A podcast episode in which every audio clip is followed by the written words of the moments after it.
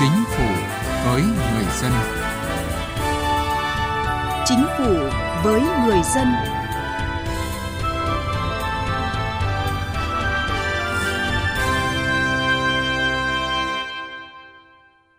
Xin kính chào quý vị và các bạn. Thưa quý vị, ứng dụng dịch vụ công trực tuyến là khâu quan trọng, then chốt trong tiến trình cải cách hành chính và triển khai chính phủ điện tử hướng tới chính phủ số. Hiện đã có 4.290 dịch vụ công trực tuyến được cung cấp trên Cổng Dịch vụ Công Quốc gia, chiếm 66% số lượng thủ tục hành chính. Tuy nhiên, số lượng dịch vụ công trực tuyến được sử dụng còn thấp, chỉ khoảng 25,6%.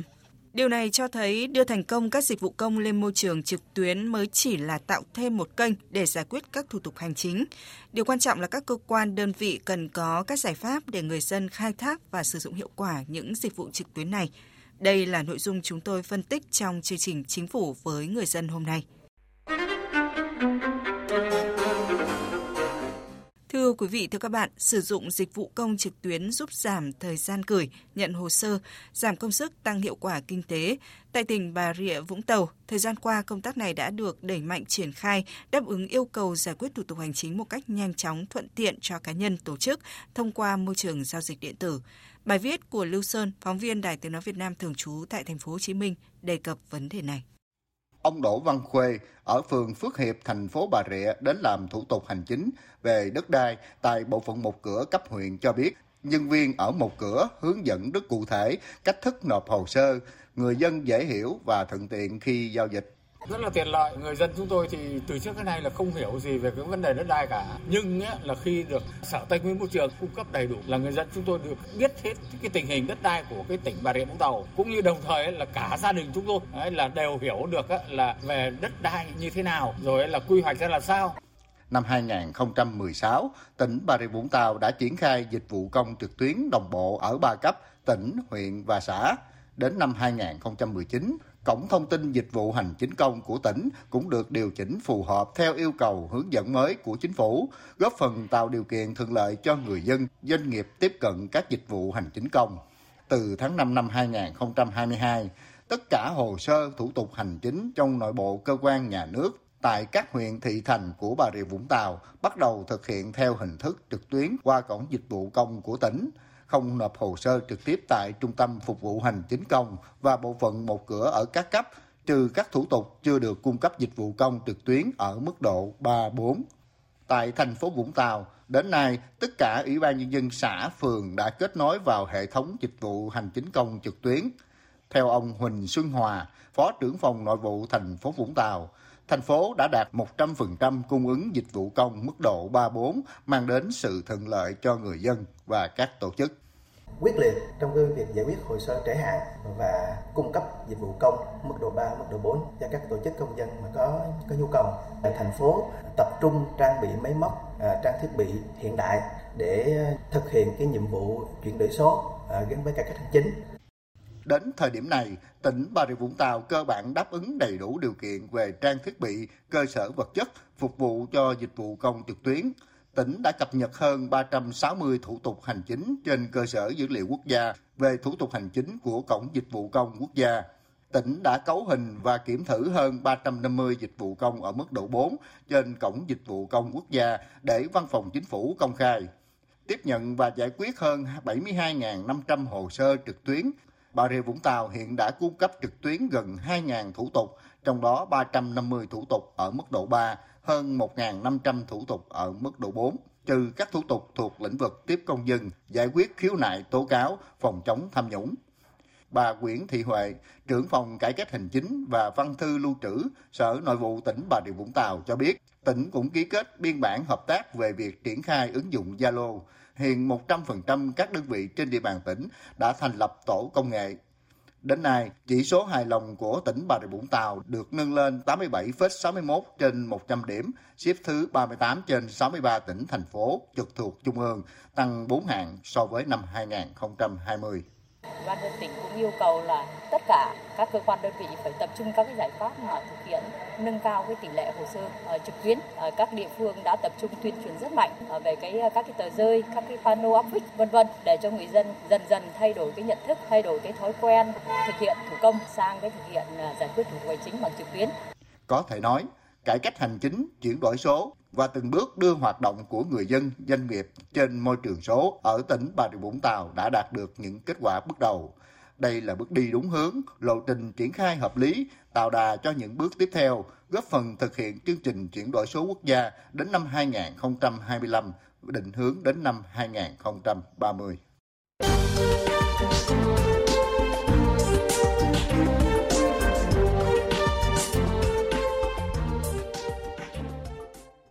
Quý vị và các bạn vừa nghe phóng viên Lưu Sơn ghi lại những chuyển biến tích cực trong khai thác sử dụng các dịch vụ công trực tuyến ở tỉnh Bà Rịa Vũng Tàu.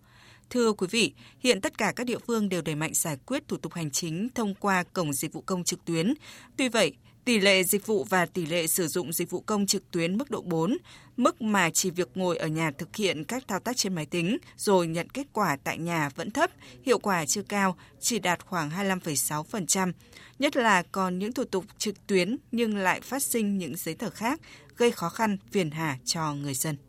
Một trong những câu chuyện nhận được sự quan tâm của nhiều người dân những ngày qua là bỏ sổ hộ khẩu nhưng lại vẫn cần xin xác nhận cư trú. Theo quy định của luật cư trú, từ ngày 1 tháng 1 năm nay, sổ hộ khẩu chính thức không còn giá trị sử dụng. Các cơ quan chức năng sẽ quản lý thông tin cư trú của người dân bằng sổ hộ khẩu điện tử. Nhưng đó chỉ là trên lý thuyết, còn thực tế, nếu không có hộ khẩu thì vẫn phải lên phường làm giấy xác nhận cư trú. Điều này khiến người dân mất không ít thời gian. Anh Nguyễn Văn Bắc ở thành phố Hà Nội so sánh, để xin được giấy xác nhận cư trú có khi còn khổ hơn so với hồi còn sổ hộ khẩu giấy. Bây giờ chúng tôi lại phải uh, ra ngoài công an phường để xin xác nhận. Như thế là rất bất công. Uh, mình thấy là cái phần mềm này có gửi tin nhắn về, nhưng tại sao lại không có một cái OTP nào để xác nhận? Còn anh Đinh Ngọc Thiện thì vẫn phải mang theo cuốn sổ hộ khẩu để làm giấy khai sinh cho con. Lý do là tài khoản công trực tuyến liên tục bị lỗi xác thực. Ngày xưa thì cần một giấy tờ mang đi thôi là mình có thể mình xác nhận các thủ tục được, nhưng bây giờ cứ mỗi một dịch vụ lại sinh ra một cái mật khẩu. Các cái thủ tục này rất ít khi làm, cho nên là cái khi mà quá trình làm lại ấy, thì gần như là các mật khẩu quên là các quá trình đăng ký là phải đăng ký lại. Nhưng mà nếu đã có tài khoản rồi ấy thì sẽ phát sinh một cái vấn đề nữa là thủ tục hành chính thì được làm ở ủy ban dân phường. Nhưng về cái việc mà xử lý các cái vấn đề về như là tài khoản khác thì lại phải sang một đơn vị khác. Việc bỏ sổ khẩu là nhằm tiến tới việc quản lý chia sẻ thông tin công dân bằng dữ liệu điện tử trên hệ thống cơ sở dữ liệu quốc gia về dân cư, được tích hợp trên căn cước công dân gắn chip. Thế nhưng hiện nay, cơ sở dữ liệu cư trú của công dân của ngành công an vẫn chưa hoàn thiện và chưa thể kết nối chia sẻ dữ liệu, nên cán bộ giải quyết hồ sơ gặp khó trong việc xác minh thời gian cư trú của công dân. Bà Thạch Hồng Trinh, công chức tư pháp hộ tịch, phường Linh Trung, thành phố Thủ Đức, thành phố Hồ Chí Minh nêu thêm ví dụ. Khi mà nhận hồ sơ xác nhận trạng hôn nhân, mình vẫn phải thực hiện theo cái nghị định 123 mà nghị định 123 thì yêu cầu người dân là phải à, chứng minh được cái khoảng thời gian cư trú tại ờ, phường của mình, cũng như cũng những nơi khác. Nhưng mà khi mà bỏ hộ khẩu thì mình không có chứng minh được. Thì ờ, một là người dân phải liên hệ công an phường xác nhận cái thời gian cư trú. Nếu người dân không hợp tác thì cán bộ hộ tịch bắt buộc phải liên hệ công an phường để xin xác nhận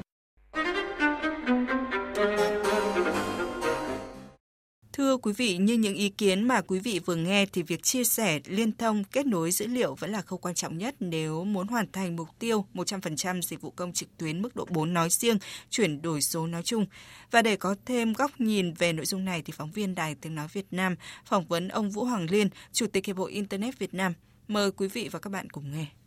Thưa ông Vũ Hoàng Liên, cái việc ứng dụng dữ liệu dân cư phục vụ thực hiện thủ tục hành chính và cung cấp dịch vụ công trực tuyến hiện nay thì có những cái bước tiến rõ nét ra sao trong giải quyết thủ tục hành chính đối với người dân doanh nghiệp? Thì à, đối với lại cái lợi ích mà thủ tục hành chính đối với người dân cũng như doanh nghiệp ấy, thì ngoài những cái việc mà giảm thời gian rồi giảm đi lại rồi đơn giản cho khai báo rồi thông tin cập nhật đầy đủ tin cậy, thì tôi nghĩ rằng là cái việc mà tránh được cái phiền hà và quan liêu là một cái à, cũng rất là quan trọng và đặc biệt là cái tin cậy giữa người dân doanh nghiệp với chính phủ và cái sự tin cậy này đồng thời là nó sẽ ràng buộc trách nhiệm. Ở đây thì người ờ, bản thân ờ, doanh nghiệp và người dân cũng phải có trách nhiệm với nhà nước. Và, bản thân những người làm công tác ở trong bộ máy quản lý nhà nước cũng phải có trách nhiệm. Thế và nhờ có những cái hệ thống như vậy ấy là chúng ta có thể quản lý được không những là quản lý được thông tin ờ, cho doanh nghiệp và cho người dân để mà họ tự biết mình mà còn có, còn quản lý được kể cả cho cái mục tiêu quản lý nhà nước những cái nền tảng này nó giúp cho cái công tác quản lý nhà nước rất là tốt mà nó có những cái ờ, mã số để mà chúng ta có thể ờ, lọc và chúng ta có thể sắp xếp một cái rất là khoa học ờ, và ở đây ấy thì quản lý được đến cả những cái cá nhân của những cái người mà phục vụ người dân thì tôi nghĩ rằng là những cái tiến bộ đó là sẽ đem lại cái lợi ích rất nhiều cho người dân và cho doanh nghiệp. Dạ vâng. Để tạo điều kiện thuận lợi cho công dân thực hiện các giao dịch hành chính thì công dân trên cả nước được cấp tài khoản định danh điện tử thông qua việc cấp đổi, cấp lại căn cước công dân. Lợi ích thì có rất là nhiều nhưng mà trong quá trình thực hiện khi đi làm thủ tục hành chính thì người dân vẫn còn phàn nàn cần xuất trình nhiều loại giấy tờ. Dường như tài khoản định danh điện tử chưa thể hiện rõ được cái vai trò của nó và như mục tiêu ban đầu đã đặt ra khi thực hiện mã định danh cá nhân. Thưa ông Vâng, tất nhiên những cái đó nó là cái thực tế của cuộc sống. Thì ờ, đối với lại các cái ờ, cơ sở dữ liệu dân cư quốc gia cũng như là vấn đề định danh và xác thực ấy thì khẳng định luôn là nó vẫn ờ, không phải là bị vai trò nó có ảnh hưởng gì đâu mà cái quá trình mà áp dụng chắc chắn rằng chúng ta sẽ còn phải mở rộng từng bước. Không chỉ là để tạo ra một cái cơ xác thực đúng đối tượng để tiếp cận Ờ, với các cái ờ, hệ thống dịch vụ công, dịch vụ ờ, xã hội, dịch vụ kinh tế thì chắc chắn là phải có một cái khoảng thời gian để mà mở rộng. Và tất nhiên để mở rộng thuận lợi cho người dân có thể sử dụng ở mọi nơi mọi lúc ấy thì tôi nghĩ rằng tất cả không chỉ là chính phủ, các cơ quan quản lý nhà nước các cấp mà các doanh nghiệp và các cái tổ chức kinh tế xã hội cũng tận dụng nhanh chóng tận dụng tối đa thì nó sẽ phát huy được cái ý nghĩa của cái định danh và xác thực. Thế nhưng cái bước thứ hai là sau khi mà chúng ta tiếp cận trên cơ sở xác thực rồi ấy thì nó sẽ đi đến cái tương tác và khi tương tác ấy nó sẽ liên quan đến cái quy trình ờ, nghiệp vụ của mỗi một cái dịch vụ. Ờ, mỗi dịch vụ công công sẽ có những cái quy trình ờ, nghiệp vụ khác nhau và ở đây ấy thì với những cái, cái lời phàn nàn của người dân ấy thì cũng rất đúng là bởi vì nhiều khi chính thủ tục hành chính chúng ta chưa cải thiện và kèm theo đó lại đòi hỏi thêm rất nhiều giấy tờ khác thì cái cái này ấy là nó nằm ở cái phần mà chúng ta tiếp tục phải cải thiện cái thủ tục hành chính quốc gia vâng. thì cái uh, định danh và xác thực nó mới lại phát huy được. Yeah, dạ, vâng. Nhiều ý kiến nói rằng do hệ thống truyền dữ liệu còn yếu, hạ tầng tại nhiều địa phương chưa đáp ứng được cái việc đăng nhập cổng dịch vụ công, người dân không có điện thoại thông minh để sử dụng dịch vụ công trực tuyến thì điều này làm ảnh hưởng lớn đến tiến độ cũng như hiệu quả trong quá trình ứng dụng dữ liệu dân cư, định danh và xác thực điện tử phục vụ chuyển đổi số quốc gia. Ông nhìn nhận vấn đề này như thế nào? Vâng, tôi nghĩ rằng là có khó khăn nhất định ở đâu đó nhưng nó không phải là vấn đề cản trở lớn và nếu có sự quan tâm của chính quyền địa phương cũng như là các tổ chức kinh tế xã hội thì tôi nghĩ rằng ở những nơi có khó khăn hoàn toàn có thể giải quyết được những chuyện đó. Nhưng cái phần thứ hai ấy, để mà nâng cao cái phục vụ ấy thì nó chính là cái phần tương tác truy cập. Thì cái này cũng ờ, căn cứ trên cơ sở ờ, cái định danh và xác thực cũng như cơ sở dữ liệu dân cư ấy thì chúng ta cũng nên chú trọng hơn ờ, đến cái việc là ngoài chúng ta có dịch vụ công một cửa rồi thế nhưng mà làm sao chúng ta có một cái uh, gọi là cũng thống nhất à, làm sao có một điểm tương tác à, để người dân có thể à, qua một cái điểm tương tác đó người dân có thể được phục vụ với tất cả mọi thứ cũng như là quản lý được chính cái hành vi và cái giá trị của của mình. Thế và đi kèm theo những cái đó thì là chúng ta cũng phải nhìn nhận đến cái quy trình cái gọi là quy trình để mà tương tác giữa kể cả dịch vụ công cũng như là các dịch vụ xã hội và các hoạt động kinh tế là cái này cũng đều phải có một cái sự cải thiện thân thiện đơn giản hiệu quả cho người dân. Vâng, xin cảm ơn ông Vũ Hoàng Liên đã tham gia chương trình. Quý vị vừa nghe phỏng vấn ông Vũ Hoàng Liên, Chủ tịch Hiệp hội Internet Việt Nam về một số giải pháp kết nối tích hợp thông tin trong giải quyết thủ tục hành chính. Đến đây thì thời lượng dành cho chương trình Chính phủ với người dân cũng đã hết. Chương trình hôm nay do biên tập viên Thu Thảo biên soạn. Quý vị và các bạn có thể nghe lại chương trình trên trang web vov1.vov.gov.vn. Cảm ơn quý vị đã quan tâm theo dõi.